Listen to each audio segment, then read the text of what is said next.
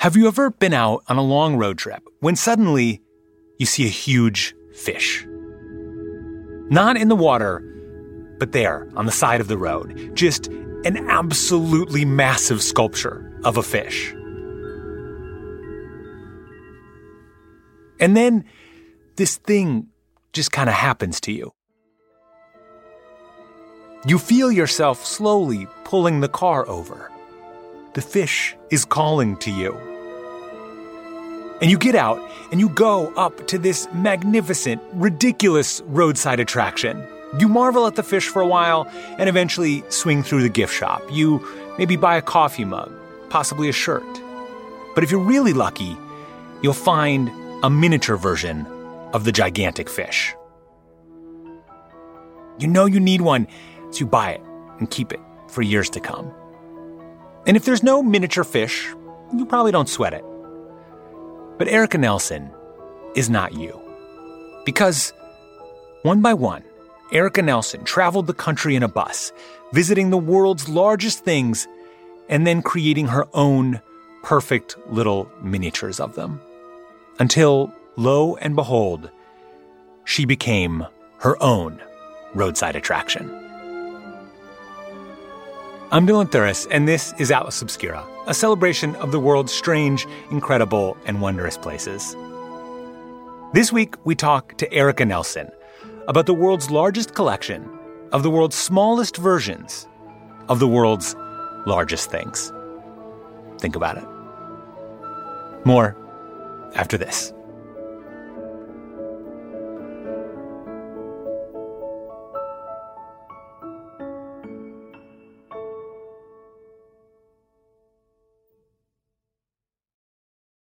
If you're looking for a place where the wide open skies and the towering mountains inspire you to find an untapped part of yourself, you might want to take a trip to Wyoming. It's a place where bold, curious spirits forge their own way on all types of adventures. There is no shortage of iconic, expansive landscapes out there. You can discover breathtaking hikes, stunning state parks, authentic Western culture, and other historic sites along with the tales of famous outlaws like Butch Cassidy and pioneers like Buffalo Bill Cody. The truth lies west. Discover yours at travelwyoming.com. I'm Roman Mars, host of 99% Invisible. I love the book, The Power Broker, the epic biography of former New York City planner Robert Moses. So I'm breaking it down 100 pages at a time and talking to special guests about why this book matters, like Representative Alexandria Ocasio Cortez. I actually think if it wasn't for Robert Moses, I probably wouldn't have run for Congress. Listen to 99% Invisible's breakdown of The Power Broker every month on the 99% Invisible podcast feed.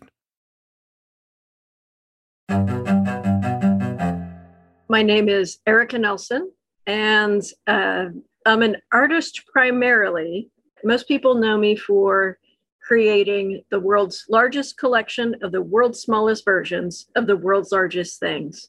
It used to be housed in a series of mobile museums, but now there's a standalone roadside sideshow expo that houses the collection and all of the stories and ephemera that I've collected on the way to building that collection. Erika didn't set out in life to necessarily become one of the foremost connoisseurs of large roadside attractions. She didn't even really set out to be an artist, not at first. I don't know that I ever had a conscious point of, I want to be an artist. I've sort of always been this way. I really love the way that pens felt on paper because I just love that tactile quality of a ballpoint pen and paper, and it was fascinating to me. I also liked the way that pencils felt on paper, so I did a lot of scribbling without words or pictures.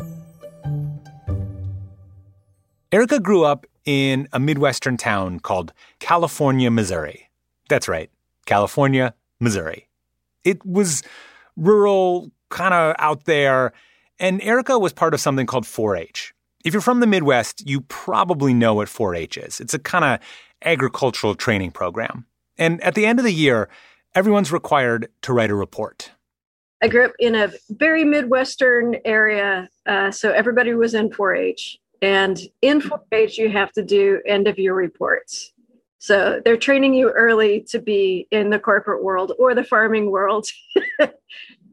and in one of those reports, mom pulled it out one time when I was home. It said, because there's always a requirement of what are your hobbies?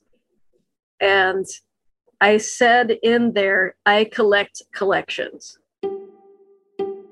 Eventually, Erika realized that art was, in fact, her calling. She went to college to get a degree in illustration. But after working in that for a while, she realized it wasn't really her thing. So she decided to go to grad school to get an MFA, to do capital A, art. And during that work, you're really thinking about the institutions of art and the paths of art and art history. And um, to keep myself sane during grad school and teaching, I would take road trips. And it was during one of those road trips that I realized that I enjoyed seeing people building things more than learning about what had been built. And the things that really excited me were the people not calling themselves artists, but creating things where they lived. It was on one of these road trips that Erika discovered her deep and abiding love for roadside attractions, her first great romance. And hers was a doozy. I went north through Nebraska to find Carhenge. And it was a holiday, so there was nobody on the road. I got there in the middle of the night, and this just amazingly wonderful, bizarre thing was there by moonlight. And that was the point that I realized I really love finding these things where they are. Standing there beneath the full scale model of Stonehenge, made of cars painted matte gray under the moonlight on the plains of Nebraska. For Erika, there was no turning back. Erika started visiting these unusual roadside attractions regularly. In fact, she went to the world's largest ball of twine twice, first to see it, and for the second time, to go to the gift shop to see if it was open. And she spent some time there browsing the hats and the mugs and the shirts. But what caught her eye were the souvenirs. They had something there called small balls of twine. I was so disappointed because it wasn't a small ball of twine. It wasn't even a, a, a resin replica. It was a ping pong ball with regular sized twine glued on it and glued on a rock with hand painting. And I love the object, but I was very disappointed at this small ball of twine. Like this is this isn't even trying. I could do better. And that's what I thought on the way home. Well, what would I make for my own souvenir? And that's when I started making them for the sites that I really loved that didn't have them. So Erika made her own ball of twine, a true tiny replica of the real thing. And that was just the start. She made models of the world's biggest badger in Birnamwood, Wisconsin, a tiny version of the car sized bird in Topeka, Kansas, an itty bitty miniature hairball based on the largest cow hairball in Garden City, Kansas. She kept visiting these gigantic places and making teeny tiny versions of them. And it was at Erika's grad school faculty show where the idea of the collection, and crucially the name for it, all came together. I put together some of the souvenirs I'd made for myself and a couple of the um, road scrapbooks that I put together. And I'd usually do a page a day while traveling that was just ephemera collected together, uh, displayed alongside this little replica. And it didn't have the title yet. It was just um, small versions or no, small replicas of large things. And that was the first time that that I put it in an art context. And it wasn't until after that show that I realized what it could actually be. The world's largest collection of the world's smallest versions of the world's largest things. It's really hard to say without smiling. At this point, Erika was doing pretty well for herself. The world of capital A art was right in front of her. She had been offered a tenure track teaching position. But then 9 11 happened, and something about that moment of abrupt change, of fear, Erika saw her path in front of her, and she knew what she had to do. And I called the school and said, I can't sign this and I sold everything that I needed to sell to be able to move on the road full time. So it was this really abrupt transition, I think, because I felt like I was on this path that I was supposed to go on. Was that moment scary, exciting? Like, that's a big change. That's a big move. What, what was the kind of feeling you had at, at that at that time? Um, it was big and scary, but I think everybody was in that big scary moment. Like, what are you doing?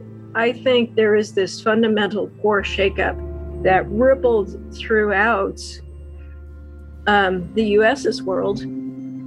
Anybody who had even a question in their mind about what they were doing got shook up. And it, yeah, it was a scary change. I, you're not always going to get the chance to actually do what you want to do in that transition time. So just made a bigger transition and did not take the teaching road and decided, all right, I'm going to buy a transit bus and move into that and live on the road and see what happens.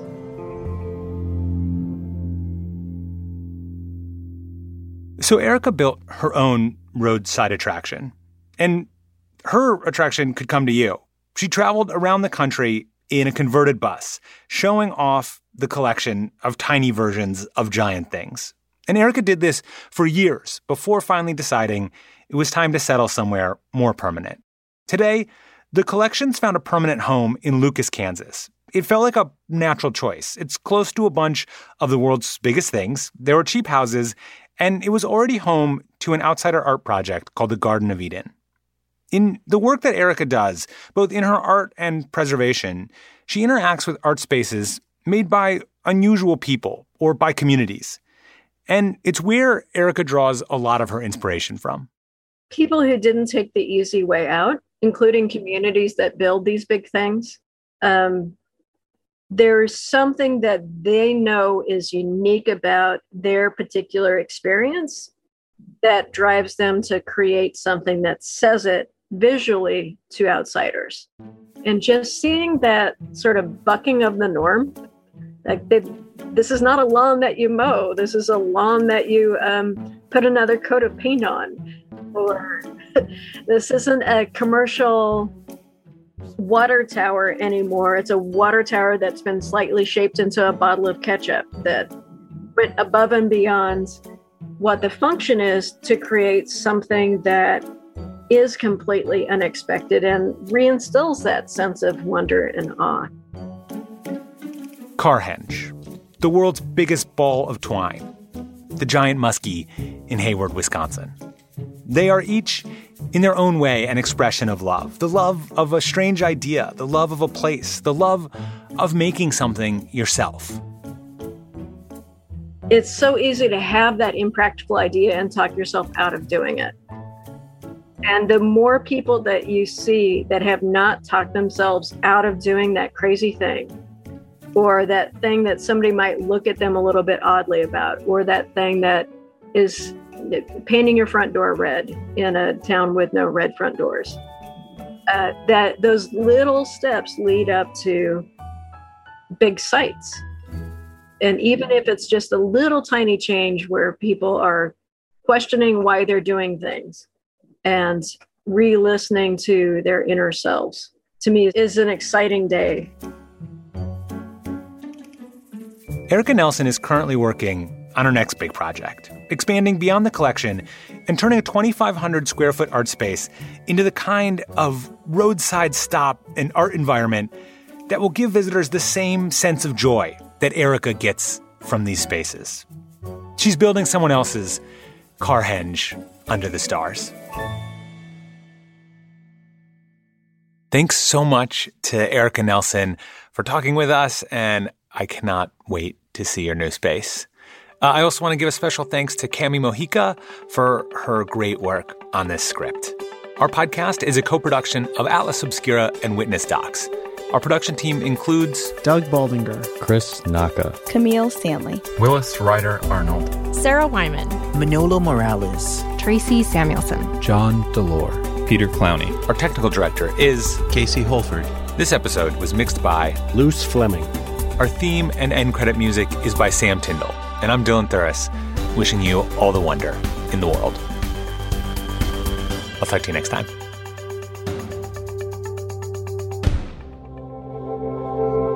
Witness Docs from Stitcher.